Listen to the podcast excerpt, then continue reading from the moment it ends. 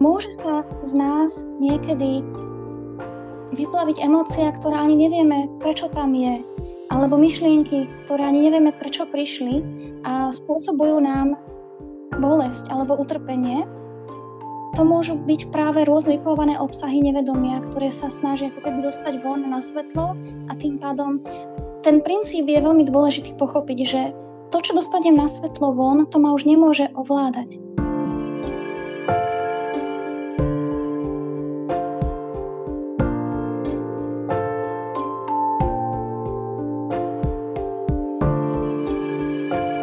Toto je podcast Na každom záleží o duši, viere a spiritualite. Vítajte pri počúvaní druhej časti s doktorkou Janou Kutášovou Trajtelovou o vnútornej slobode. V tejto časti sa budeme zaoberať skôr tým, ako na to, ako kráčať na ceste k vnútornej slobode a možno, aké najčastejšie prekážky nás na tejto ceste môžu stretnúť. Janka, vitaj. Ďakujem, Gabriel. Zdravím teba a zdravím aj poslucháčov. Minulý rok sme s tebou uzavreli vlastne a tento rok s tebou otvárame, tak je to pre nás česť. Pre mňa. Pre mňa takisto. Mhm. V minulej časti sme spomínali, že cestou k vnútornej slobode sa kráča aj pozorovaním a seba pozorovaním. A to nie je vždy ľahké. A čo máme vlastne pozorovať a voči čomu treba byť bdelý? Čoho sa máme primárne vzdávať. To, o tom sa budeme rozprávať aj dnes. No a ty si sformulovala aj niekoľko hlavných bodov, ktoré popisujú také tie časté prekážky pri dosahovaní vnútornej slobody. Takže mohli by sme prebrať tie body, sú naozaj zaujímavé, ale ešte predtým by si možno, že niečo rada doplnila do, do minulej časti, takže poďme na to, Janka, máš, máš voľný mikrofón. No, dobre, tak teda nadviažem na to, o čom sme si zhovorali minule. Hovorili sme o vnútornej slobode a o tom, aká je dôležitá preto, aby sme boli šťastní, aby sme žili v pokoji sami so sebou. A preto sa mi zdá dôležité vyjasniť ten pojem šťastie. Čo znamená pre mystikov? No pre mystikov v prvom rade je to stav vyrovnanosti, vnútornej spokojnosti a pokoja. A jednoty s Bohom a ľuďmi a so svetom. Nám sa niekedy šťastie spája s nejakým veľkým úspechom, že vnútorne sme veľmi tak vzrušení, excitovaní. Avšak pre mystikov, pre kontemplatívcov toto šťastie nie je, pretože po ňom môže prísť opäť nejaký neúspech a opäť nejaké sklamanie, depresia. Čiže to šťastie pre nich nie je. Otec Brodek, Peter Brodek, je to jeden katolický kňaz, ktorého si veľmi vážim zvykol hovoriť, že šťastie znamená byť trvale mierne radostný. Čo je veľmi pekná definícia podľa môjho názoru. Trvale mierne radostný? Trvale mierne radostný. Hmm. Žiadne veľké výkyvy. Šťastie je vnútorná nezávislosť pre mystikov opäť na okolnostiach a na tom, čo si napríklad ľudia myslia, ale aj na vlastných sebaobrazoch a na vlastnej reaktivite voči podnetom. Šťastie pre nich je v prvom rade ale samozrejme to, čo som hovorila, vnímanie alebo pocit hlbokej jednoty s Bohom, s ľuďmi a so všetkým, čo jestvuje. A pokiaľ vnímam túto krásnu jednotu, nemusím voči ničomu a nikomu bojovať. Toto nenásilie, táto dobrota, tento pokoj, to je šťastie. A inak, čo sa týka šťastia, možno by som doplnila jednu takú príhodu, ktorú spomínal je to podobenstvo, ktoré spomínal Viktor Frankl. Možno, že ti to meno niečo hovorí. Je to, áno. Áno, je to psychológ uh, veľmi známy, ktorý prežil koncentračný tábor a je známy pre svoju logoterapiu. A on hovoril veľmi múdro, že šťastie sa nedá nikdy dosahovať priamo. My nemôžeme šťastie naháňať, nemôžeme si z neho spraviť svoj cieľ pokiaľ budem sa o šťastie takto priamo usilovať, ono mi bude unikať. A je to práve preto, že šťastie je čosi, čo vždy bude mimo našu kontrolu, mimo kontrolu nášho ja, toho, ako by sme chceli, aby sa náš život vyvíjal. On pekne hovoril, že šťastie je vždy len vedľajší produkt, vedľajší efekt, ktorý sa dostaví vtedy, keď prestaneme myslieť na seba a myslíme na druhých alebo na nejakú hodnotu, ktorá je osožná mnohým. Čiže keď sa ja sústredím na seba, keď nechávam rásť svoje ego, násobí sa opak šťastia, čiže nešťastie v rôznych jeho podobách a formách. Keď však začnem vnímať viac iné ako seba, dostaví sa radosť. Napríklad z dobrého vzťahu, z lásky k iným osobám, z dobre vykonanej práce, z prechádzky po prírode, ktorú obdivujem a podobne. A veľmi pekne to vyjadruje, vyjadruje staré židovské podobenstvo o hostine s dlhými lyžicami. Neviem, či si to už počul. Áno, áno, áno. To je krásny obraz. Môžem ho, môžem Poďme ho na to, áno. No, tak uh, Franko toto podobenstvo takisto spomína uh, v jednej zo svojich kníh a komentuje ho tak odborne, sa ho snaží akoby prerozprávať, ale teda ten obraz samotný hovorí o tom, že spravodlivý prišiel na druhý svet a najskôr sa ocitol v jedálni. A za veľkým stolom tam sedelo veľa vychudnutých, smutných, stonajúcich ľudí, napriek tomu, že stôl bol plný najlepších jedál. V rukách títo ľudia mali skoro 3 metre dlhé lyžice, s ktorou si nevedeli dopriať ani malé sústo, pretože boli príliš dlhé. A zostali hladní, zostali nenaplnení, nešťastní. A zistil vlastne potom, ten, ten človek zistil, že toto je peklo. Potom ho Boh zobral do inej miestnosti, ktoré reprezentovalo nebo, bolo to obraz neba. A tam bol opäť veľký stôl, plný dobrút, avšak pri stole bolo počuť smiech a družnú debatu pri hodovaní. Každý krmil svojou lyžicou svojho blížneho, ktorý sedel proti nemu. Čiže tá dlhá lyžica bola k tomu, aby sme sa krmili navzájom. A každý bol šťastný, naplnený a v družnej konverzácii, dialogu tieto obrazy sú veľmi silné a Frankl to komentuje tak, že tá lyžica sama je intencionalita, čiže naš, zameranosť našej pozornosti. A pokiaľ ja budem zameriavať pozornosť na seba, nikdy neprídem k naplneniu osobnému. Ono sa dostaví skutočne ako vedlejší produkt toho, že začnem hľadiť na iné ako sám, na seba. No a my teraz vlastne niečo povieme o mechanizmoch ega, ktoré nás z takéhoto pekla do takéhoto stolu plného dobrot, kde sa nemôžem nasytiť, vrhá. A čo sa týka nášho fungovania vo svete. Čo teda robiť s neodpustením, emocionálnou bolesťou, s nutkavými myšlienkami a všetkým, čo podporuje tzv. ego v nás? No, to je tá, akože, tá hlavná otázka, ktorá nás trápi. No rada by som teraz ešte vyjasnila, čo myslím pod pojmom ego. Pretože ego v skutočnosti nie je nič reálne, čo by sme potrebovali nejako zhmotňovať. Predstavovať si to ako niečo skutočné, nejakú entitu v nás. Nie je to niečo, čo treba demonizovať. A nie je to nič desivé v nás samých, aby sme sa toho báli, aby sme s tým bojovali. To by bola veľmi zavádzajúca predstava. Pretože v skutočnosti, pokiaľ by sme chceli priamo bojovať proti egu, znamenalo by to, že sa to len zhorší pretože ho berieme príliš vážne.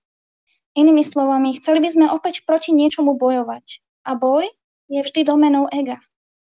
A ego neporazíme jeho vlastnými zbraňami. Treba jednoducho z hry ega vystúpiť. Nehrať jeho hru. Ego teda nie je nič reálne. Predstavme si ho skôr ako chybičky v programe, alebo chyby v programe. Keď tak technicky by som to nejak skúsila naznačiť obrazne.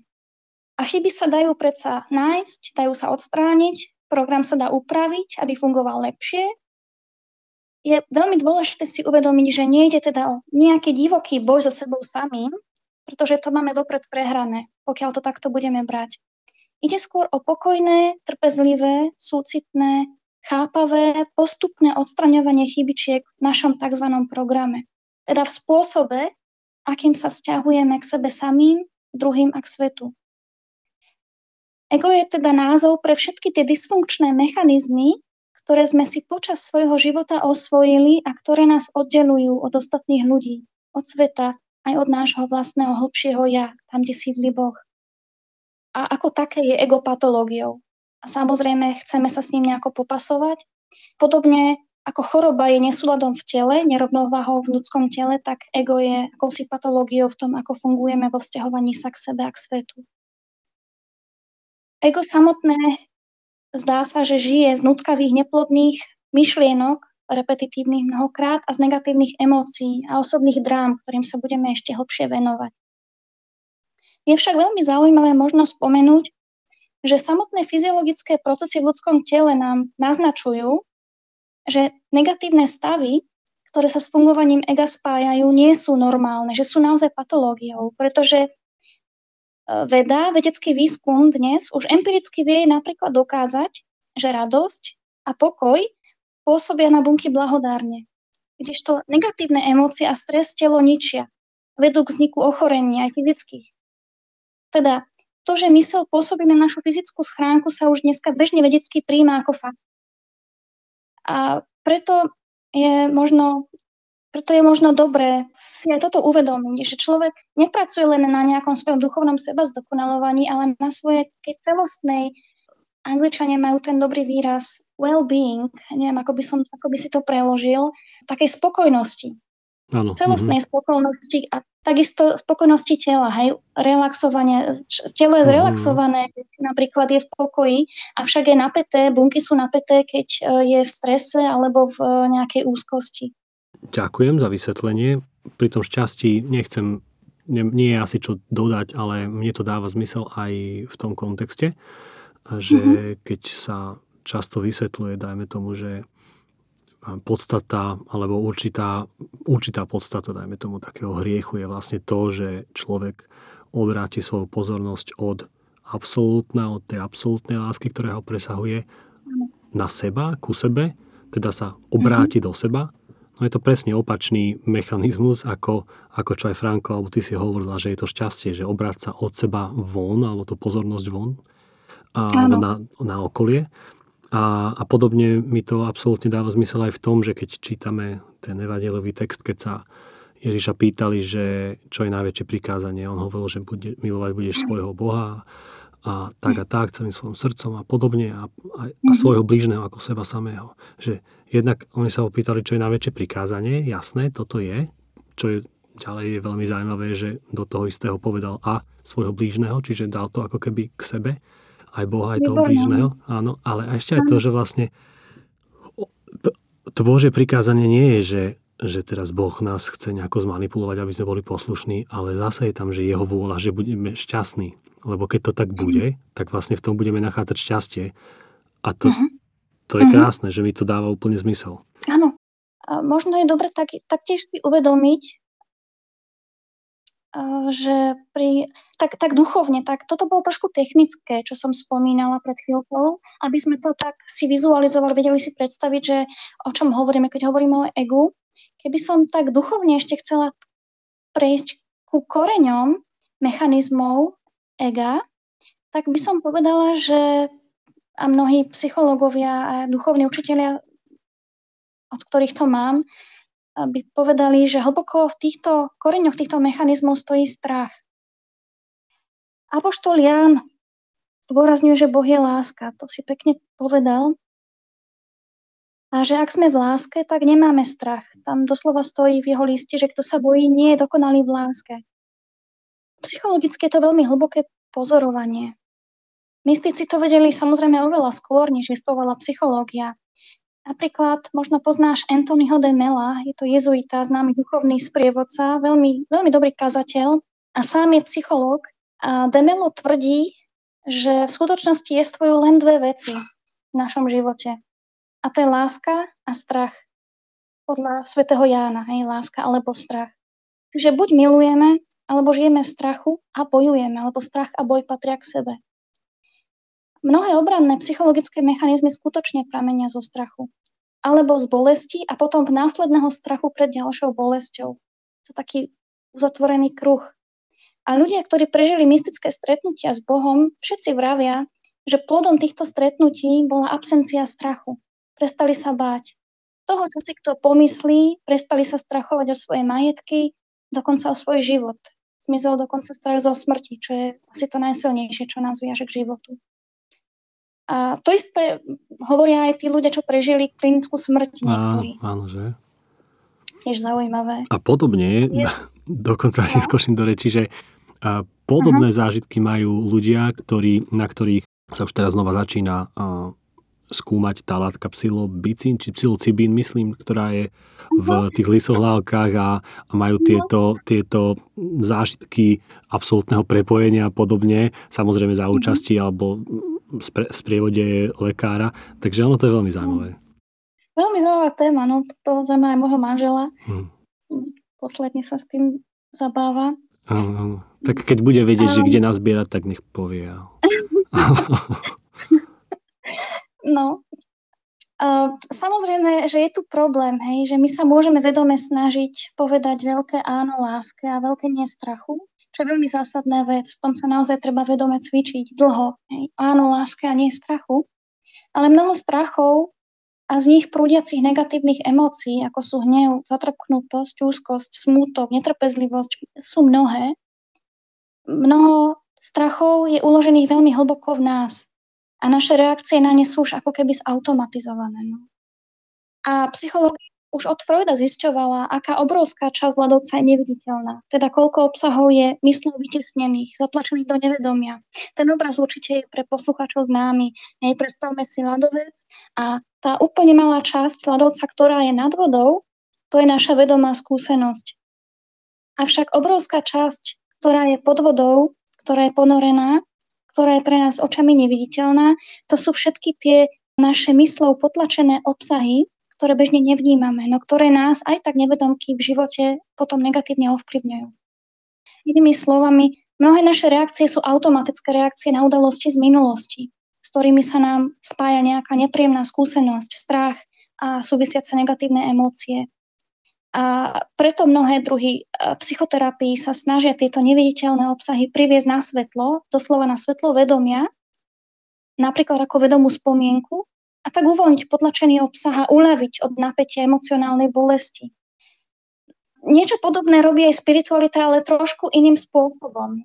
Rozdiel medzi psychológiou a spiritualitou, to si môžeme potom neskôr povedať. Nechcem veľmi skákať, ale čo tým chcem, čo tým chcem povedať je, že, že aby som teda nehovorila tak abstraktne, že môže sa z nás niekedy vyplaviť emócia, ktorá ani nevieme, prečo tam je, alebo myšlienky, ktoré ani nevieme, prečo prišli a spôsobujú nám bolesť alebo utrpenie, to môžu byť práve rôzne vyplované obsahy nevedomia, ktoré sa snažia ako keby dostať von na svetlo a tým pádom ten princíp je veľmi dôležitý pochopiť, že to, čo dostanem na svetlo von, to ma už nemôže ovládať. Hmm. Čiže to, vtedy čo, čo treba robiť, keď dajme tomu zažívam toto, čo ty hovoríš? Áno, áno, to, k tomu, k tomu sa za chvíľočku dostanem. um, No to asi to najdôležitejšie, čo, čo, o čo tu ide, že čo robiť. Ale aby si to vedeli možno ešte e, poslucháči lepšie predstaviť, tak uvediem tak jeden svoj vlastný príklad e, s vyplavením sa bolesti z minulosti, ktorá ma celé roky podmienovala. E, bolo to pred niekoľkými rokmi, keď som doma u rodičov upratovala veľkú skriňu, ktorá slúžila na odkladanie nepoužívaných vecí. A sme dávali čokoľvek. Popri tom, ako som upratovala, tak som narazila na svoje staré hráčky, s ktorými som sa hrávala ako dieťa. Keď som ich preberala, tak som si ich prezerala a som normálne cítila, že na mňa padla odrazu taká veľká ťažoba a cítila som, že sa mi dokonca aj fyziologicky tak ťažšie dýcha. Bolo mi inak zrazu.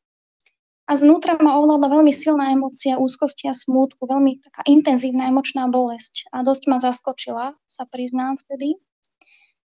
A be, bolo to bez toho, aby sa mi vybavovali nejaké konkrétne spomienky, nejaké udalosti. To tam nebolo. Bola to len čistá emócia bolesti. A postupne ma to rozplakalo. A keď už som našťastie niečo o tom si čítala, aj poznala som zhruba tú, tú mechaniku, tak som to nechávala voľne ako keby v sebe rezonovať a vyplavovať a vyplakala som to. V tomto sú ženy vo výhode, lebo tie častejšie nechajú tieto veci um, ísť von vo forme slz. A, a potom sa človeku uľaví a naozaj prišla úlava, hoci ešte niekoľko dní som s tou emóciou ďalej vedome pracovala.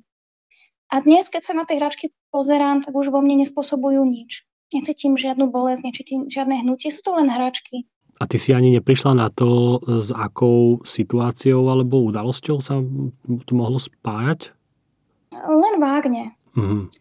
vágne som mala predstavu, že o čo ide, ale ono to, tá situácia samotná, analýza tej situácie nie je natoľko dôležitá, ako pustiť samotnú tú emóciu von.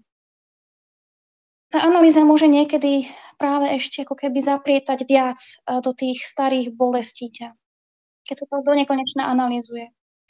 Lebo som myslel, že áno, že niekedy trošku v slabšom odvare to mávam aj ja, keď cítim, že ma niečo vnútorne veľmi škrie, ani neviem prečo zrazu niekedy, no a ja to tak musím hľadať a až na tým nejako rozmýšľať a presne tak, že nechať to ako keby e, sa prejavovať, že, že, že kde to je, čo to je, no a ono to príde a zistím, čo to je a a až vtedy, keď zistím, čo to je a nejako tú vec vyrieším alebo si uvedomím vlastne, a väčšinou je to tak, že si uvedomím, že vlastne až také nič hrozné to nie je, keď si to pomenujem, keď tomu čelím z očí v oči, tak to nie je až také zlé a, a až potom to odíde. Kdežto keby som, neviem, neviem si predstaviť to, že, že by som nehľadal, uh-huh. čo to je. Uh-huh.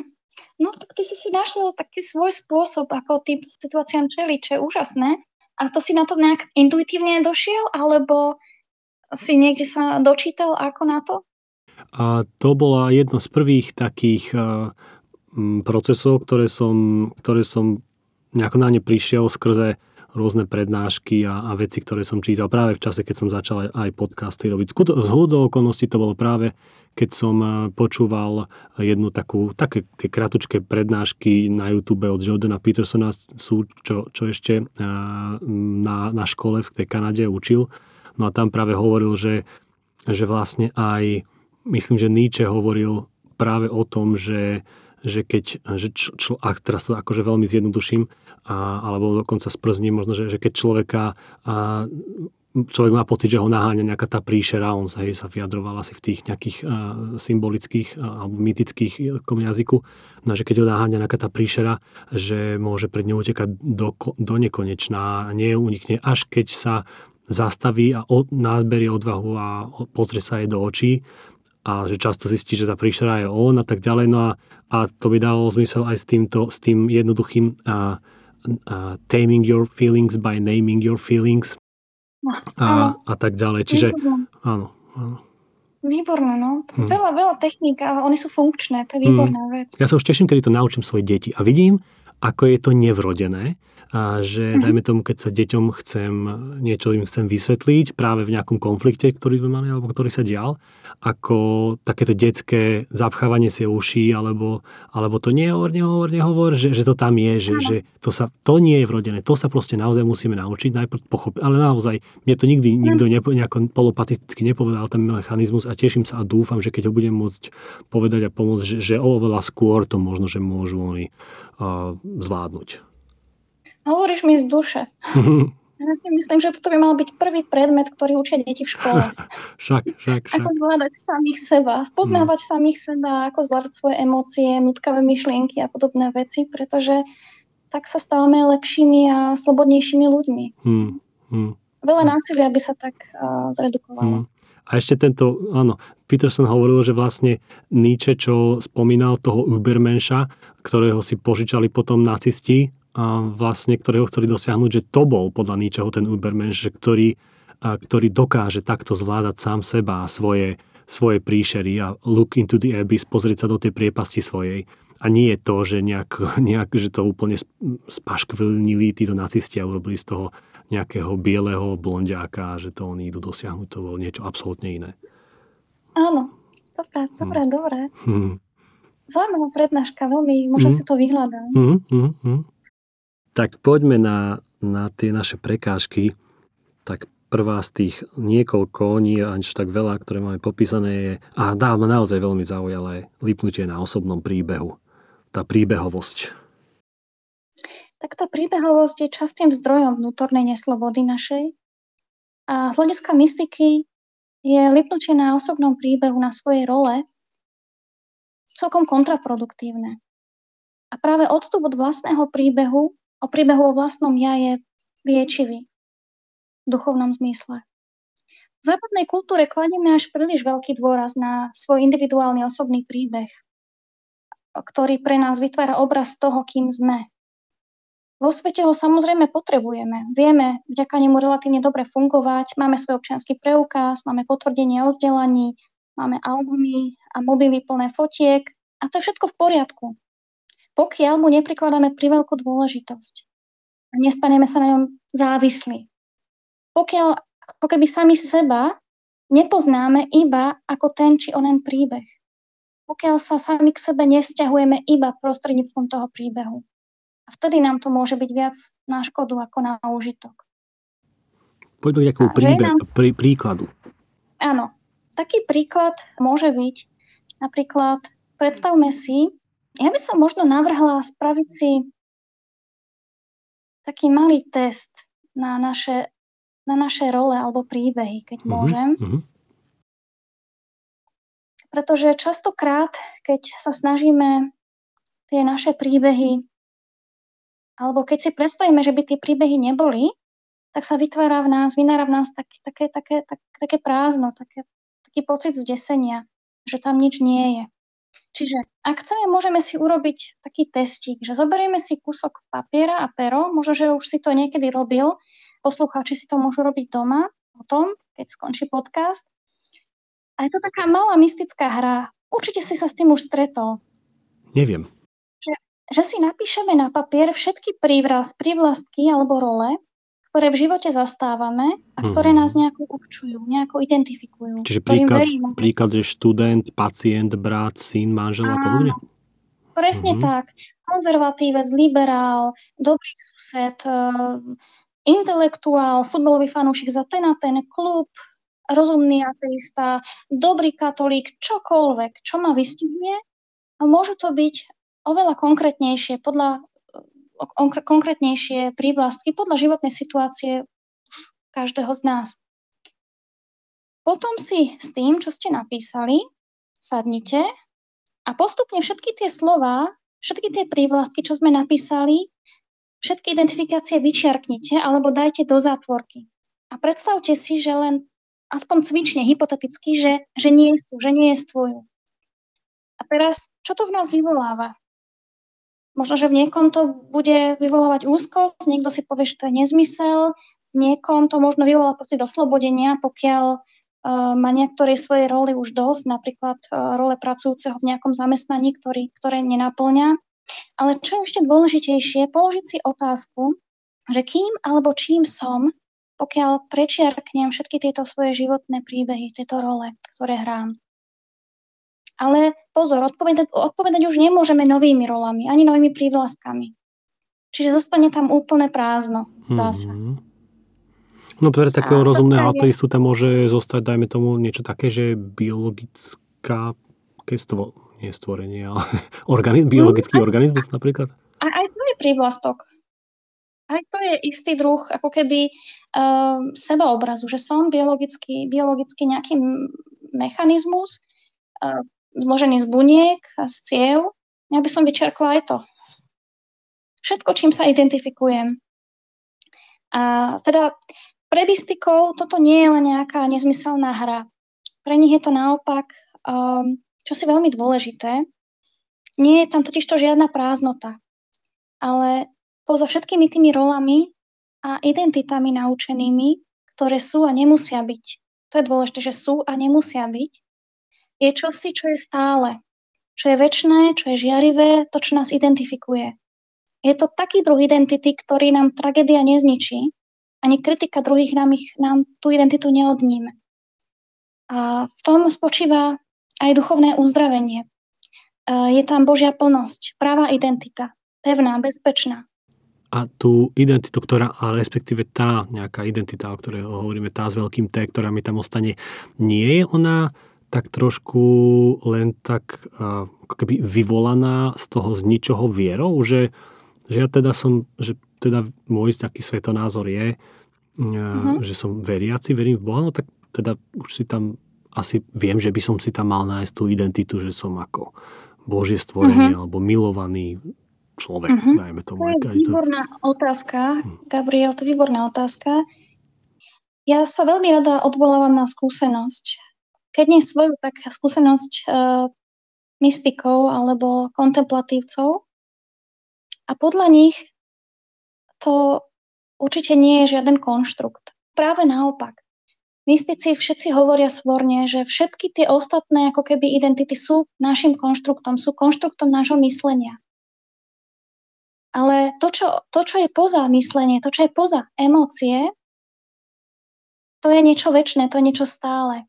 Ale to je viditeľné až vtedy, keď umlkne, alebo keď, keď, keď na chvíľku sa ako keby odstráni všetka tá, tá, tá nanosená, myslou nanosená konštrukcia, ktorú sme tam ako keby si postavili, ten svoj domček z kára, čo sme si tam vystavali. A trošku utiši, aj, utichne aj ten môže strach alebo chlad z toho, že, že všetky tie e, šupiny som si zo seba vyzliekol a chvíľu ano. sa hľadám a ocitám sa tam nejaký nahý a neviem, neviem čo so sebou. Áno. No mystici tam mystici sú extrémisti. Mystici idú až do iného extrému, keď, keď sme chceli byť až tak teda otvorení. Samozrejme, nie každý z nás dokáže v tom prázdne hneď nájsť tú radosť, pokoj a to blaho, ktorý zakúšajú mystici, ale oni tam naozaj nachádzajú jednotu s Bohom. A to nie je nejaká viera, to je skúsenosť. To je tvrdá, drsná skúsenosť, ktorá je veľmi ťažko uchopiteľná slovami, pretože prekračuje myslenie aj slova. Preto sa mystický zážitok tak veľmi ťažko opisuje. Takže určite nie, určite to nie. Ja, ja napríklad nerozumiem, čo znamená veriť Boha. Ja rozumiem, čo je to byť v Božej prítomnosti, ale nerozumiem tomu, čo znamená veriť Boha. Je mi to cudzie, pretože veriť v nejakú ideu je pre mňa niečo iné ako skúsenosť pokoja Božieho vo mne alebo myslím si, že každý... Ja sa niekedy čudujem, prečo tieto veci aspoň u nás v kostole nikdy nehovorili. Prečo ľudí nevedú k samostatnej ako keby skúsenosti, ochutnávať. Skúste a presvedčte sa, ochutnajte, aký dobrý je pán. Takže je to o tej skúsenosti. Áno. No a rozmýšľam, e, čo zažije, dajme tomu, pri nejakom mystickom alebo aspoň kvázi mystickom zážitku človek, ktorý nie je nejako predtým viac vedený k viere. No a tam práve sa znova vraciame trochu k tým, k tým mm-hmm. uh, aspoň dohovorím do úvozoviek mystickým zážitkom, ktoré sú vyvolané aj nejakými, nejakými psychogénnymi alebo akými látkami. Uh, mm-hmm. a, a práve títo ľudia uh, hovorili alebo hovoria, že alebo čo som si ja všimol, že zažívali tú jednotu. Čo zase možno, že budeme práve používať synonymá Boha. Keď zažili jednotu s ľuďmi, jednotu s okolím, s trávou, na ktorej ležali, s prírodou, mm-hmm. so všetkým. A ono sa to môže niektorým zdať možno, že je úplne ezoterické. No ale ja by som povedal, že no a čo? Však OK, že môže aj v tom byť kus pravdy, no OK, ja áno.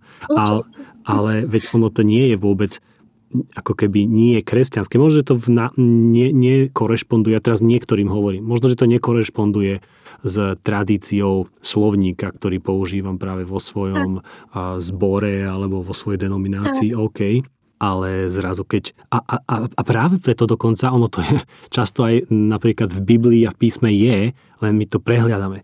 Lebo moja tradícia a to, kde, ako ja som bol učený, proste uh, ma vedie k niečomu a ja keď to keď čítam, dajme tomu Bibliu, tak čítam to, čo, k čomu som bol vedený a absolútne prehľadám niektoré veci.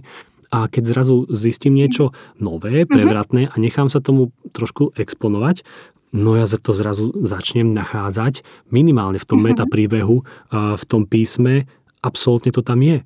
Čiže to sú mhm. krásne veci podľa mňa, ale to, ako my otvárame vlastne zároveň sa sebe, se, seba tej pravde, no tak tá, tak tá pravda môže k nám tam prenikať. Absolútne súhlasím, áno. A je, je veľmi veľa ľudí, ktorí skutočne v dnešnej dobe nachádzajú akési, akési dotyky Božie, napriek tomu, že nepatrili alebo nepatria k nejakej konkrétnej denominácii alebo k inštitúcii. A nemajú terminologické vybavenie, aby mnohokrát nemajú, aby uchopili tú skúsenosť. Čo však neznamená, že to nie je tá skúsenosť. Ja si nemyslím, že Boh je Boh by obmedzoval sám seba len za hranice nejakej inštitúcie. Hmm. Takže... No. Ďalším dôležitým bodom sú ľudkavé myšlienky. A tie nás často znepokojujú, okradajú nás o vnútorný priestor slobody a pokoja. Sú súčasťou našich príbehov, našich drám, mnohokrát sa spájal s traumami, s bolestiami, s nutkavými túžbami, s negatívnymi emóciami. A treba podotknúť, že emócie a negatívne myšlienky sa vzájomne živia. Ale opäť by som vyšla z vlastnej skúsenosti. Gabriel, skúsil si už niekedy nemyslieť? Skúsil. A je to veľmi ťažké. A... Áno. Čiže každý, kto by to skúsil, môžu si to skúsiť poslucháči doma, zastaviť sa na pár, na pár minút alebo zastaviť podcast a skúsiť pár minút skutočne, že nemyslieť.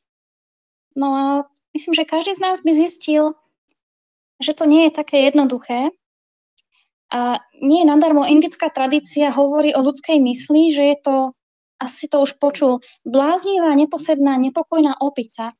Niekedy sa pridávajú prívlastok, že je šialená opita táto opica, pretože neustále preskakuje z témy na tému, z minulosti do budúcnosti, z predstavy na predstavu, nikdy sa neučí, nikdy nie je prítomná. A mystici a kontemplatívci toto veľmi dobre poznajú. Preto mnohé kresťanské, kontemplatívne a nie len kresťanské samozrejme metódy majú za cieľ túto mysel opicu utíšiť, upokojiť.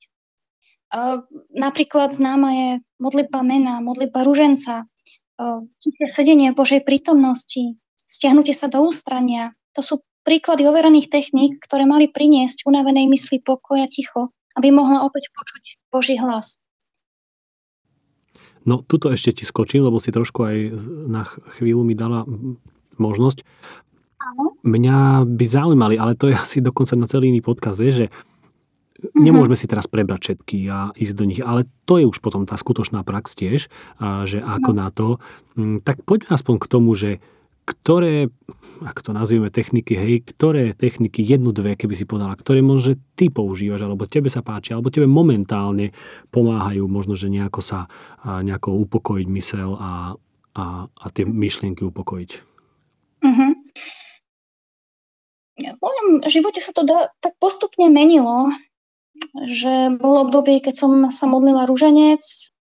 Momentálne je to možno najviac to tiché sedenie v Božej prítomnosti a vnímanie tej, tej, toho prítomného okamihu, toho ticha s Bohom. To mi asi tak robí tak najviac. A to je čo? Čo to je teda? Mm, možno, že to je aká, akýsi druh kontemplácie. Respektíve ako a... na to, že teraz nejaký posluchač chce, chce on, uh-huh. chce to. Mm, nie je na tom nič nezvyčajné alebo nič zvláštne. Stačí si sadnúť e, do ticha svojej miestnosti a začať vnímať ticho. A začať vnímať všetko okolo seba. To, ako sa niekedy, niekedy keď je človek pozorný, až, až bytosne vníma. Niekedy to a niekedy, aj keď napríklad vojdeš do chrámu, kde je taká veľmi taká energia plná modlitby, tak cítiš, také chvenie, také ticho sa až tak chveje okolo teba. Niekedy môžeme, možno pozorovať toto chvenie, niekedy môžeme začať uh, aj tým, že vnímame vlastné telo, vrátiť sa k telu. To je veľmi, veľmi užitočná inak pomôcka vnímať e, telesnosť, ako mi bije srdce. V kresťanskej meditácii zvyknú si ľudia predstavovať srdce ako centrum, kde je teda príbytok Boží, sú rôzne druhy techník, ktoré sa spájajú aj s predstavami. Mne posledne najviac možno vyhovuje skutočne len sadnúť si a vnímať ticho. A niekedy, niekedy to znamená, že sa viacej sústredím na svoje telo, cítim, ako vo mne pulzuje život, ako mi bije srdce, precítim ako keby celé svoje aj telesné, fyzické bytie Mm, inak je to veľmi zdravé, čo sa týka aj na, na uh, choroby a tak. To je veľmi, mm-hmm. veľmi, veľmi, človek veľmi zrelaxuje pri tom. Ale mm-hmm. to neznamená, že to je len technika nejaká prázdna. V tom tichu je, je to božské prítomné. Áno, otvárame sa Božej prítomnosti, áno. No ale... Mm-hmm. A ja možno by som doporučila, uh, že výborný spôsob je, a môj obľúbený tiež, je príroda. Ísť do prírody a vnímať prírodu, jej zvuky, vtákov, zamerať sa na nejaký strom a vnímať, vnímať jeho krásu, pretože všetko presicuje Božia dobrota, všetko presicuje Božia láska. On, on je všade prítomný, všade žiari a v prírode zvlášť ho vnímame možno intenzívnejšie. No s tým sedením v tichu a nejakým tým upokojovaním sa, mm-hmm. tak e, tam ale zase tiež prichádzame k tomu. Ale je to prax, že, že zrazu si všimnem, ako, ako nie skôr sa upokojuje moja mysel a, a otvára sa mm-hmm. prítomnému okamihu a, a, a Bohu ako darcovi možno, že toho okamihu, a, ale, ale možno, že, že rozmýšľam práve nad tým, že ako som začal rozmýšľať a ako som sa mi darí alebo nedarí a aký som pyšný alebo nepyšný, alebo čo budem variť, keď skončím, alebo či už by som nemal skončiť, lebo už o chvíľu aj tak manželka príde a zazvoní a tak ďalej. Čiže to je, je to fakt ťažké. Je to fakt ťažké, no, ale uh, práve k tomu je dobré vlastne ako keby sústredovať sa na, na, na nejakú konkrétnu vec, buď myšlienku alebo svoje telo, ale je pravda, že tieto myšlienky tie vždy boli a budú. Sú okamihy, sú okamihy, keď už, ja neviem, určite mnísi v kláštoroch kontemplatívnych niekde, určite už to tam majú čisté a sa im ľahšie sadne a ľahšie teda vnímajú len to chvenie ticha okolo seba a vo sebe.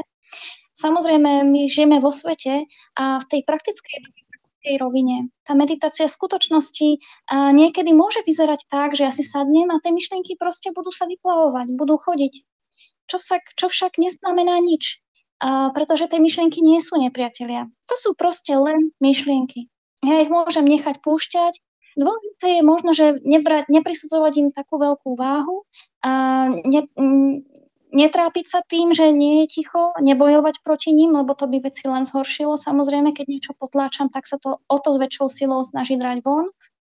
Ale aj tak tá mysel si napriek tomu, že tie myšlienky sa vyplavujú, ako keď ja pozorujem oblohu, po ktorej letia oblaky. To nevadí, oni si môžu preletieť, nech si tam preletia. A, ale tá mysel tak či tak sa upokojuje, ona sa, ona, ona občerstvuje.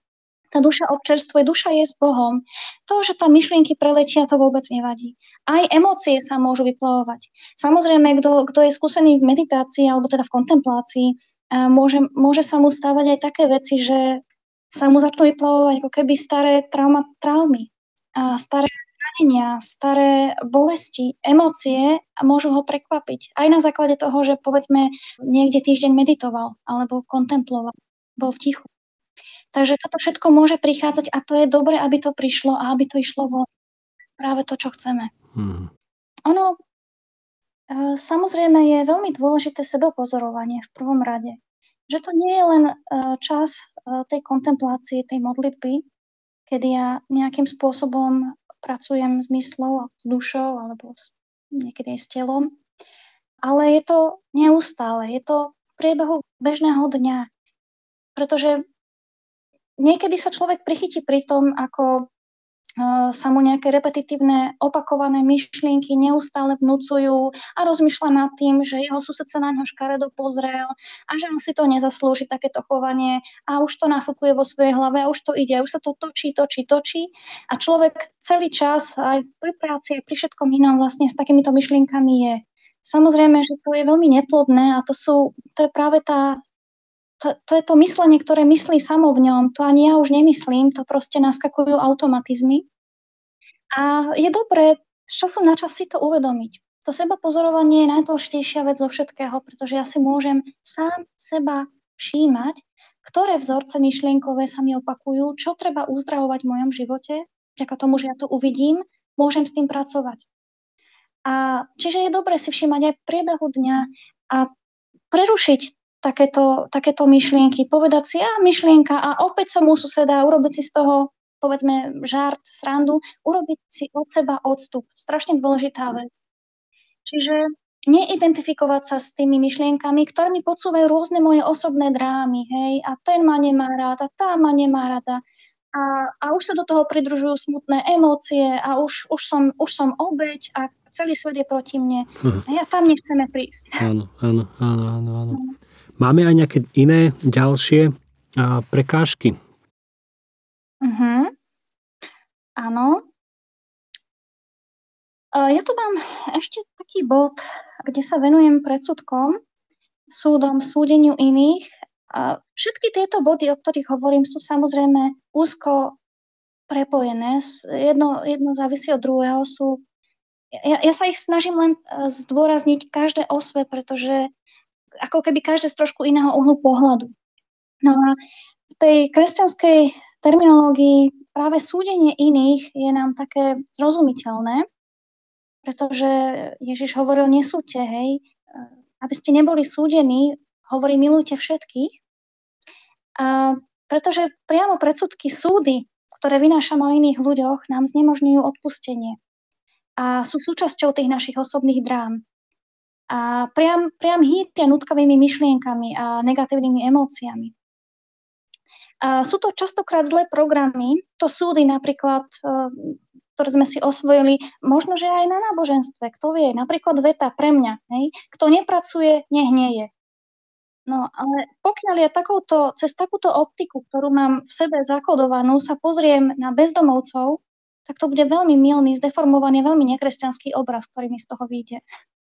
Čiže mnohokrát tie naše predsudky a súdy sú spojené s programami plnými nepokojov, nepokojov, strachov, čo je opakom lásky. A tak nás ako keby separujú od našich bratov a sestier.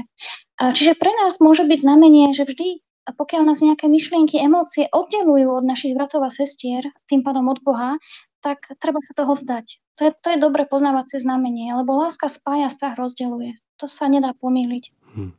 Ja som niekde nedávno počúval, že e, jedna z tých ako keby obrazov, že čo sme stvorení na Boží obraz, jeden, jedna z vysvetlení je práve aj ten, že, že súdime v zmysle, že máme k veciam nejaký postoj, že automaticky, ako keď na začiatku Boh povedal Adamovi, že má pomenovať tie veci, že on im má dávať mená tým stvorenstvu.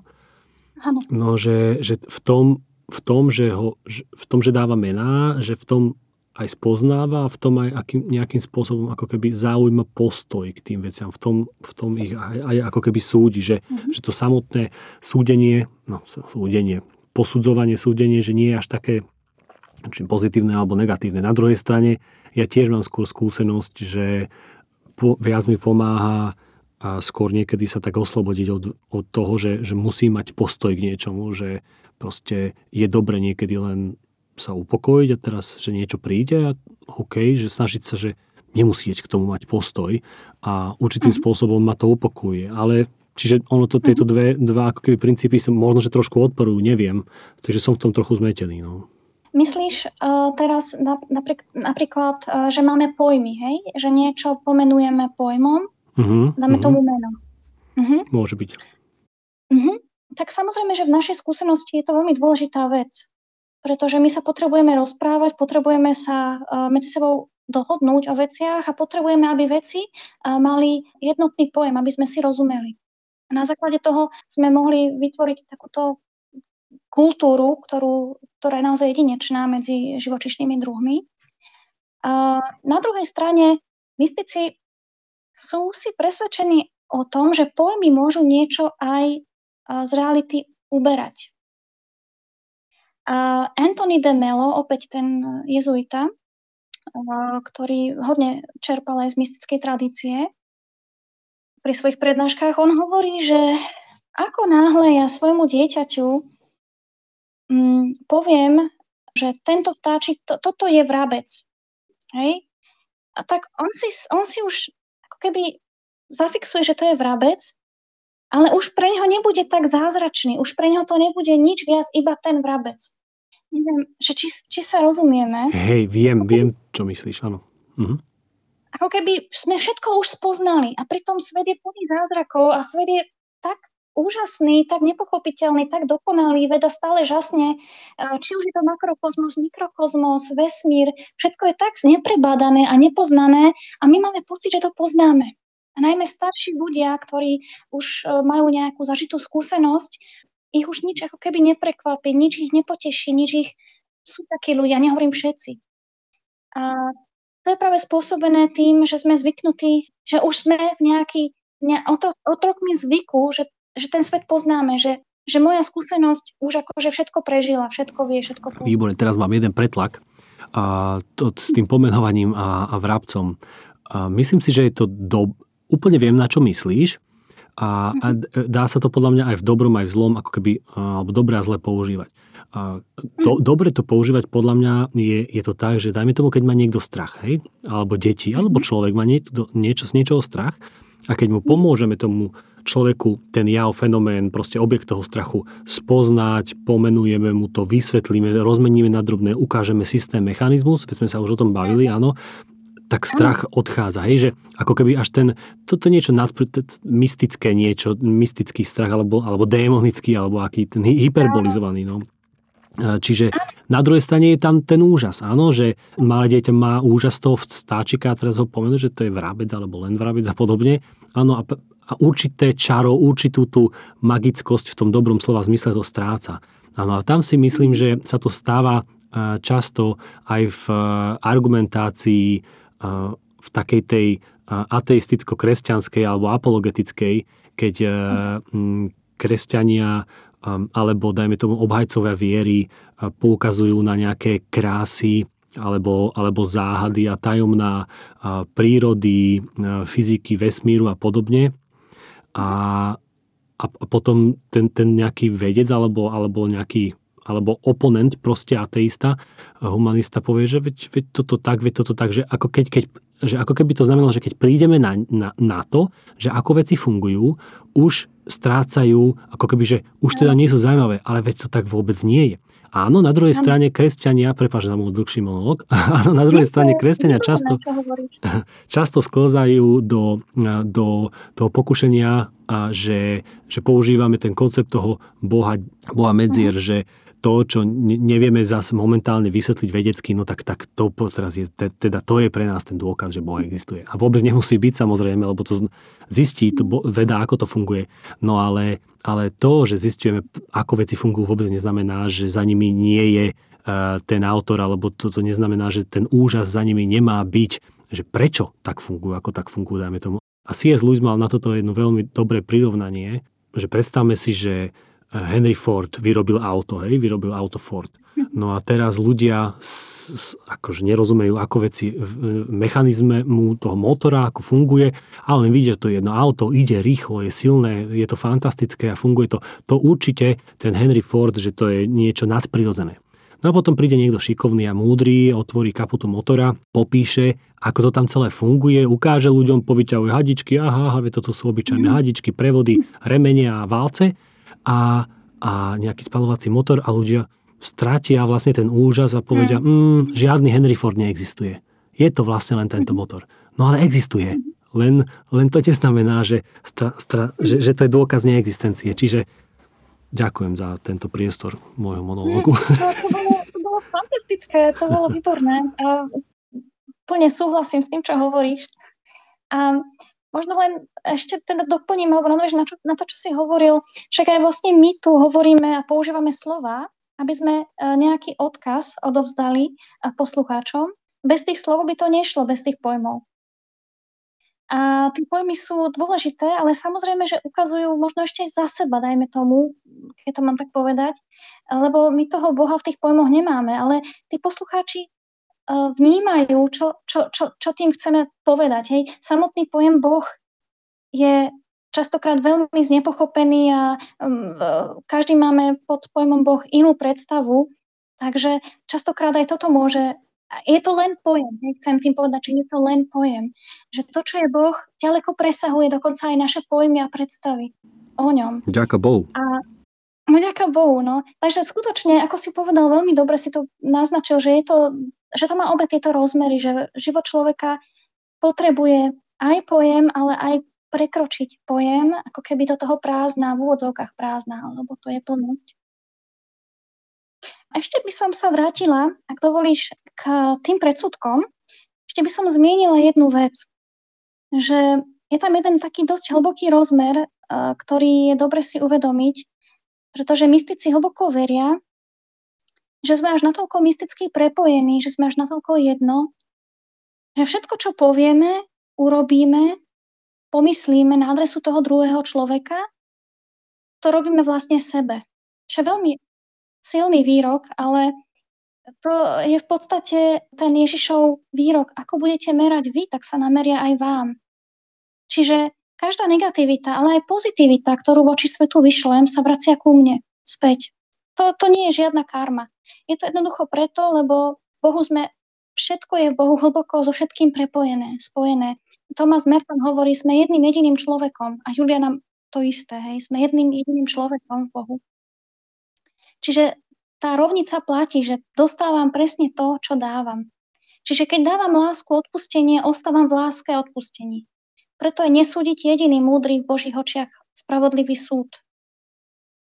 A to poznáme, hej, že je úžasné byť v prítomnosti ľudí, ktorí nás nesúdia. To sa nedá porovnať s ničím. A tiež možno majú posluchači skúsenosť s tým, že k odpútaniu, odpútaniu sa od predsudkov a súdov vlastných nás niekedy privedia aj sám život. Keď si predstavíme človeka, ktorý vyrástol v konzervatívnom, a to je jedno, či v náboženskom alebo nenáboženskom prostredí, takýto človek môže mať rôzne predsudky, či už voči homosexuálom, imigrantom, ľuďom inej pleti, alebo nejakému susedovi, ktorého, ktorého mm, tradične jeho rodina neznáša, dajme tomu. Ale keď e, ľudí, ktorých sa takto bojí, obáva, osobne stretne mnohokrát, sa stane to, že keď sa otvorí, tak v nich uvidí svojich bratov a sestry. A stráha predsudky jednoducho spadnú. A to je veľmi silný zážitok oslobodenia zjednotenia sa s druhými ľuďmi a vtedy sa pred nami otvoria nové dimenzie slobody, lásky. Hmm. To je veľmi krásna hm. skúsenosť. Hmm. Čo si toto hovorila s tým stávaním sa jedným alebo jeden človek a, a podobne, tak počúval som tento rok na Nomad podcaste, ten by sa ti pravdepodobne mhm. páčil, ak ho ešte náhodou nepoznáš. A mm-hmm rozhovor tam mali s človekom, ktorý celý život sa zaoberal, mm, je to psychológ a celý život sa zaoberal mm, tými skúsenosťami posmrtnými, alebo ako to nazvať, ľuďmi, ktorí zažili tú klinickú smrť proste. A myslím, že mhm. George Grayson sa, sa volal, že interview s ním to bolo. A nie, trošku som možno mhm. skolmolil meno, ale je to proste takýto človek, ktorý on bol pôvodne ateista. A to teraz nie je nejaká, nejaký kresťanská story happy end alebo niečo podobné, že bol mhm. pôvodne ateista, potom sa obrátil, ale no, bol ateista, začal skúmať tieto tieto javy tak, že, že naozaj zistil, pri ktorých väčšinou ochoreniach a, a nejakých incidentoch zdravotných sa, sa dejú tieto, tieto skúsenosti najčastejšie.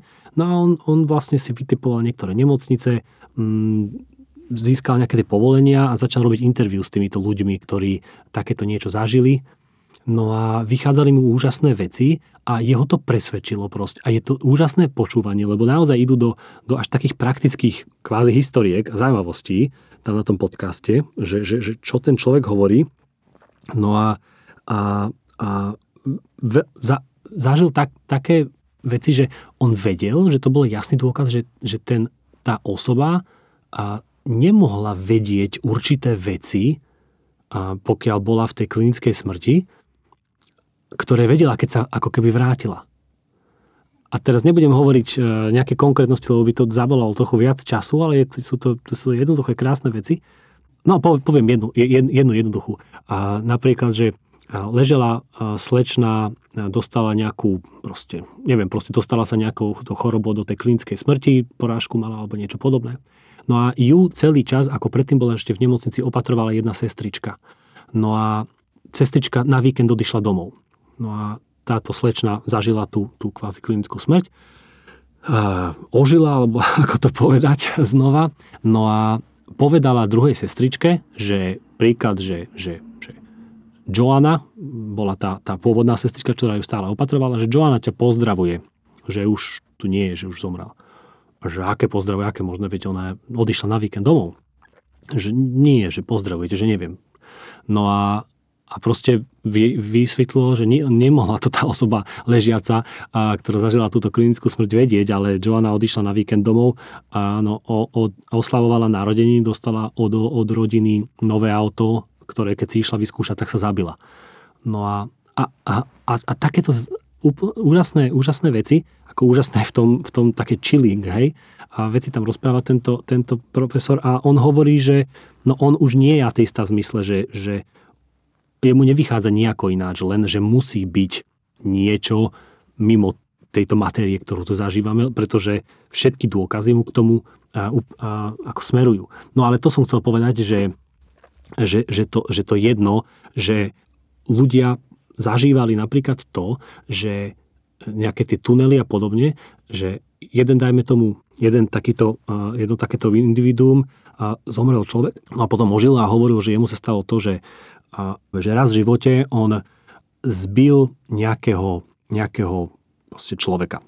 A jemu sa, on si to v tej klinickej smrti prežil tak, že on sa stal tým človekom, ktorý bol zbytý tým druhým že, že vlastne on si to celé ako keby vypil, že cítil na sebe proste uh, jednak hambu toho, ako sa ostatní okolo pozerajú, cítil na sebe uh, hnev a až takú tú nenávisť a peste samého seba a podobne. A že, a že, hej, a že, a že toto a on to opisoval oveľa kvetnatejšie a k úžasným veciam to ako to dochádzalo. Takže to, to prepojenie nás e, naozaj nie je, nie je podľa mňa nejaká, nejaká tá ezotericko ružovočké tvrdenie a podobne. Nie, nie, nie, nie. Nie, nie. Hm. No, to sú veľmi zaujímavé veci. Hmm. Fascinujúce. Ono sa, ono sa stáva, že a dokonca a to je takisto skúsenosť, to, to nie je žiadna ezoterika, to je, to je obyčajná skúsenosť, že keď e, ľudia keby zmenia myslenie, zmenia myšlienky, zmenia spôsob nazerania na svet, tak aj svet sa okolo nich začne zlepšovať. Ich situácia sa začne zlepšovať, napríklad uh, sú menej vystavení nejakej negativite, agresivite, násiliu a uh, skutočne ako keby to myslenie, to, čo dávajú von, sa vracia späť Čiže ono to skutočne do istej miery ako keby fungovalo. No. Akože ono je, ono je viacero techník a spôsobov, ktoré pri uzdravovaní emócií fungujú, ktoré sú overené. Mnohé z nich e, boli súčasťou nejakých kontemplatívnych meditatívnych techník e, v rôznych náboženstvách, aj samozrejme v kresťanskom a e, spomínajú ich psychológovia ako Gerald May alebo David Hawkins. Takisto jednak psychológovia, jednak teda duchov, duchovnom sa zaoberajúci ľudia. A oni hovoria, že ty si totiž to spomínal, že je dobre menovať, a to je naozaj pravda, hej, že je dobre pomenovať veci, ale oni hovoria, že z ich terapeutickej praxe im vychádzalo to, že niekedy, aj keď to nebolo možné pomenovať, tak bolo možné ako keby tú emóciu uvoľniť práve tým, že sa jej dostala pozornosť. A, a postupne ona ako keby stratila svoju silu. Tá emócia sa doslova vyparí ako kvapka vody na slnku, keď ju necháš na slnku a tým slnkom je svetlo pozornosti, mojej vedomej pozornosti. Pretože to, čo môže byť podľa nich, podľa týchto autorov problematické občas, že keď napríklad mám v mysli emóciu hnevu, hnevám sa a väčšinou si túto emóciu hnevu spájam so slovom pretože. Hnevám sa, pretože ten a ten mi urobil to a to. Pretože to a to je problematické v mojom živote, pretože okolnosti sú také a také a už hľadám vinu a upevňujem príbehy. A už súdim, obvinujem hej, okolnosti, druhých ľudí, svet. A tu nám môže byť vlastne problém, že pokiaľ ja tam to preto, vkladám, tak uh, môžem sa opäť vrátiť ako keby do, do, toho, do tej hry ega. A vlastne keď sa vzdám tohoto pretože a začnem uzdravovať samotnú tú, ten pocit, a tú emóciu, tak, uh, tak sa môžem oslobodiť. Hej. Nezapletiem sa ako keby znovu tam človek sa občas môže s tým pretože zapliesť. Že sa znovu ako keby začne, začne motať e, v, tej, e, v tom kruhu viny a hriechu. To sme chceli prekročiť. A, a samozrejme, treba dodať, že je dnes veľmi veľa psychológov a terapeutických praktík, ktoré ťažia a inšpirujú sa spirituálnymi skúsenosťami, duchovnými tradíciami. Ja som spomínala uh, napríklad toho Geralda Maya, ale sú tam ďalší ako napríklad David Hawkins, Viktor Frankl sám bol veľmi hlboko duchovný človek, Anthony de Mello alebo aj Susan Segalová a mnohí ďalší autori a psychológovia, ktorí mali vlastnú prax. A vedeli implementovať aj tú spirituálnu, ten spirituálny rozmer, nielen ten psychologický. A možno, že ten rozdiel medzi tou klasickou terapiou, takou tou možno psychoterapiou, ktorá sa od Freuda, dajme tomu, tiahla, a týmito novými prístupmi, prístupami je, že tie klasické psychoterapeutické metódy skôr zaplietali do toho príbehu, do tej minulosti. Snažili mm-hmm. sa mhm. ten príbeh keby do nekonečna analyzovať a rozoberať vinníka, hľadať vinníka. Súčasné nové hovoria, že tento príbeh treba uvidieť, ale ho prekročiť, vystúpiť z neho, mm. opustiť ho. A neviem, či tam cítiť ten rozdiel, ale No, cítiť, ale mne automaticky napadá taká tá no. jednoduchá otázka, že no ale ako? No, ale ako? ako viem, že to je, hej, že to je to je s psychoterapeutom, to je práca, ale predsa, že keby to máme zjednodušiť, že, uh-huh. Že čo si uvedomiť, alebo čo si povedať, alebo aký postoj zaujať. Uh-huh. Keby som mohla poradiť, čo funguje napríklad u mňa, čo, na čo sa tak ja dosť spolieham, keď niečo riešim, tak to je oddeliť príbeh, alebo ani nie oddeliť, ale pozorovať, aký druh emócií sa mi s tými jednotlivými príbehmi spájajú a na ten príbeh sa pozerať nie s hnevom, nie s nejakým postojom obviňovania, ale so súcitom, akousi ľahkosťou s odstupom a zároveň pracovať hlavne s tou emóciou.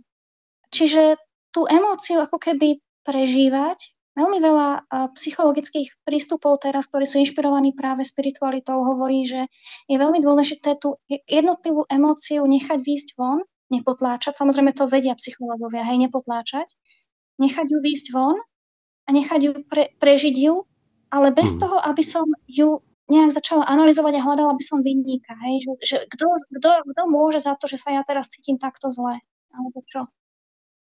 A vlastne v tom spočíva aj princíp akéhosi odpustenia a akéhosi prijatia, že v poriadku je tu táto emócia, ja ju vidím, je v poriadku, že tu je, nech teda ide cez mňa von a ona postupne keď takýto postoj človek za, zaujme, ona postupne stráti svoju silu, ona sa vyparí, ona skutočne odíde, ona zmizne postupne. A s ňou celý ten príbeh, že už ten príbeh nebude bolavý. Nebudú tam nutkavé myšlienky, lebo tie nutkavé myšlienky sa viažú na tieto emócie, na to, na to zranenie, na tú bolesť, ktorá v nás uh, niekde vezí, nevedomí. Čiže toto by bola taká moja rada, ktorá viem, že funguje, u viacerých ľudí funguje, teda aj u mňa, aspoň ja to mám. Samozrejme, každý nech si hľadá taký ten svoj trošku spôsob, lebo sme áno, všetci jednotliví, sme, sme individuálni, každý potrebuje niečo iné mm-hmm. a niečo iné sa ho dotkne, ale som presvedčená o tom, že keď, budú, keď budeme otvorení, budeme počúvať, budeme vnímať a tie jednotlivé impulzy, ticha, Božie impulzy v nás, tak jednotlivo, o nás, každého jednotlivo z tých našich zranení postupne vyvedie, postupne na tú zdraví.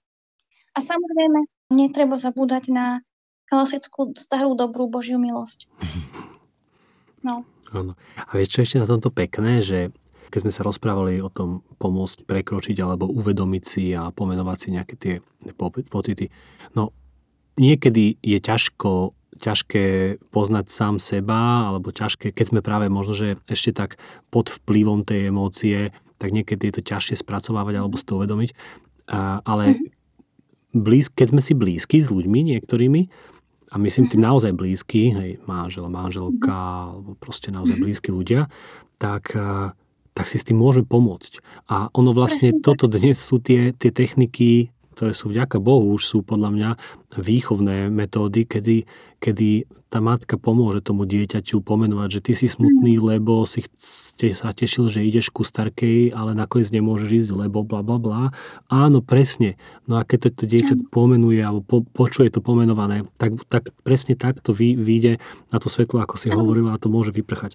A teda my si môžeme možno, že niekedy pomôcť navzájom. Samozrejme s absolútnou úctou, úctou nie tak, že ja vidím, prečo ti šibe, tak ti to poviem, ale, ale, ale že pomôcť. A, a keď aj sme netrafili, podľa mňa, keď poviem manželke, uh-huh. že toto, toto, toto, to, on, ak netrafil som, ona povie, že nie, ale toto, toto, toto. A už sa rozprávame a už aj tou možno, že nesprávnou ako keby typom alebo interpretáciou, otázkou, pomôžem tomu druhému človeku prísť na to uh-huh. správne. Čiže zase sme pri tom, že človek nie je, nikto nie je ostrov a, a my uh-huh. si vieme pomáhať a predlžíme tie lyžice, respektíve vieme, naučíme sa ich používať tak, ako eh, na čo aj boli stvorené.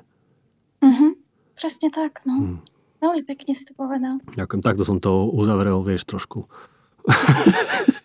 No, no napadá možno ešte jedna vec, um, že skutočne naozaj si niekedy robíme psychológov navzájom, čo je strašne veľký dar, hej, mm, že sa mm, počúvame, mm. to si povedal. A niekedy je veľmi ťažké Pritom, to je z mojej vlastnej skúsenosti, veľmi ťažké nepodporovať toho druhého v jeho negativite alebo jej negativite a v tých drámach, takých tých, takom tom nie dobrom, neviem, e, skúsim to, skúsim to povedať tak, že dôležité je ako keby nereagovať, hej, takým spôsobom, že o, aké strašné, čo sa ti stalo, ako ti strašne ublížili, chuďatko, ako to mohli, lebo mnohokrát to ako keby podporuje tú tu, ten reťazec viny, toho hriechu, že niekto je vinníkom. A, a niekedy je veľmi ťažké počúvať tak, aby sme radšej tak potichučku toho priateľa, svojho priateľku viedli k odpusteniu, k prijatiu, seba poznaniu. No, lebo mnohokrát si to ako keby ten priateľ, priateľka vyžaduje pri tom počúvaní, alebo jej, alebo jeho ego. Hej, takéto potvrdenie, že ako mi ublížili, polutuj ma, hej. Mm, ako ten model tých, tých povrchných kamarátok, hej, ktoré si ako lížu mm-hmm. rany a potom hovoria, že o jasné, to je chrapúň a tak ďalej, hej. Že nič iné, len mm-hmm. takéto, hej. hej. Mm-hmm. Áno, áno, áno, presne tak. Samozrejme, Uh, nemá zmysel ani vyvracať hej, uh, tie predstavy, že niekto, niekto alebo jej alebo jemu ublížil, lebo vtedy sa viac ešte stiahne, uzavrie. Ale možno, že jediné, čo sa vtedy dá, je tak nejako počúvať a byť tam pre toho človeka mm-hmm. prítomný. Pýtať sa. Pýtať sa. Mhm, výborne, pýtať sa. Jednoducho. správne otázky, ako áno, si povedal. Áno, áno. Janka, a dávaš si ty nejaké také predsavzatia na, na nový rok? Úprimne povedané, asi ani nie. Uh-huh, uh-huh. Alebo chce, je nejaká a, cnosť našim jazykom alebo dobrý zvyk, a, ktorý by si si rada osvojila alebo si osvojuješ, alebo chceš niečo vylepšiť vo svojom živote?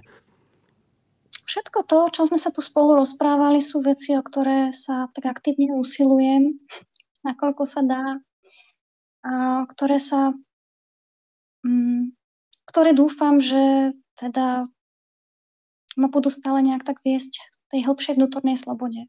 Pre mňa je tá vnútorná sloboda naozaj veľmi veľká hodnota. A toto, toto prajem aj sebe, aj tým, ktorých mám rada. No. Asi tak najviac. Ďakujeme, ďakujeme. Čo zaujímavé máš teraz rozčítané? Mm. Alebo nezaujímavé? No. Musím premýšľať. Aha. Možno sa hm. zasmeješ, ale dostali sme na Vianoce od Ježiška alebo od ocína s maminou mm-hmm. s manželom knižku Vima Hofa. Možno si o ňom počul, ľadový muž. Mhm, jasné. A je to také milé čítanie a, a dávame si studené sprchy posledne, a pretože aj, aj o telo sa treba starať. A niečo na tom je, že v zdravom tele zdravý duch a naopak. Takže toto je celkom taká milá, mm, milá vec. No. Aj, aj, aj, aj robíte to dýchanie aj každý deň? Tie tri cykly? Snažím sa, Snažím sa, tricykly nie, ale tak raz za deň sa nadýcham, no. Mm-hmm. Vieš, čo mne sa stáva, keď ja som to skúšal zo párkrát, tak ja tak som, mám, som potom prekysličený, že ja zabudám potom dýchať. Ako ja vážne myslím, že keď nemám nejaký aktívny deň, wow. ale ja to, som to robil a potom dajme tomu, že ležím, sedím, čítam, pozerám telku, niečo podobné, tak ja sa pristihnem pri tom, že že dlho som sa už nenadýchal potom, že, že tak, také, tak, hej, niečo také zaujímavé, že proste nepotrebujem sa nadýchnuť dlhšie, takže je to také niečo niekedy až môže kontraproduktívne. Mm. Aj to stále robíš ešte? E, nie, len tak naozaj veľmi raz za mesiac, možno, že len tak, lebo mi to mhm. napadne, je čas a podobne. Ale tiež som si nedá, tento rok som si dve knižky kúpil, ktoré boli nie takéto uh, spirituálne alebo teologické a to boli, uh, to boli hlboká práca, od teraz je to také celkom populárne od uh-huh. Cal Newport, alebo ako sa to volá. Naozaj veľmi uh-huh. šikovná, podarená taká kvázi motiva- motivačná literatúra. Uh-huh. Dobre uh-huh. spracovaná tá téma. No a druhá je práve dých. A, uh-huh. a, a tá, tento dých tiež e, bol dosť tak akože taký, taký kvázi bestseller, tak na to sa tiež teším, možno, že to také oddychové čítanie, presne uh-huh. o tom umení, ako dýchať. Neviem, čo sa píše uh-huh. v celej knihe o tom, tak som zvedavý, či to, či, či, čo, čo, čo sa dá o tom toľko veľa rozprávať, no ale tak teda uvidíme. Uh-huh. Úžasné, no to som si prečítala ja, to je dobrá, uh-huh. dobrá vec. Uh-huh. Ono je dobré mať uh, aj akože takéto veci načítané, lebo mnohé tie veci vychádzajú naozaj z tých tradičných uh, uh-huh. rôznych praktík a to je skúsenosť. Akože prečo, prečo akože odmietať ľudskú skúsenosť len preto, že to bolo v sekcii ezoterika. Áno, áno, áno, áno, alebo trochu v inej kultúre, alebo trošku v inej áno, tradícii. Presne tak, no. Presne, presne tak. Áno. Tak ďakujem ti, Janka, veľmi pekne za rozhovor. Ja ďakujem. Počúvali ste podcast Na každom záleží s doktorkou Janou Kutášovou Trajtelovou. Dúfam, že vám naše dve časti o slobode pomôžu pri rozmýšľaní, ale aj pri praxi v dosahovaní vnútornej slobody. Ak uznáte za vhodné nás podporiť, budeme vám veľmi vďační. Nám to veľmi pomôže. Môžete to urobiť zatiaľ ešte na starej stránke www.jpk.sk lomeno chcem podporiť. A môžete tam podporiť na účet alebo cez naskenovanie, cez naskenovanie QR kódu keď ste v aplikácii mobil bankingovej vo vašom smartfóne. Majte sa krásne a do nového roka 2022 vám prajem, aby vám dal Boh milosť a vovádzal vás do pravdy a slobody, lebo bez neho to nepôjde a tá cesta je krásna.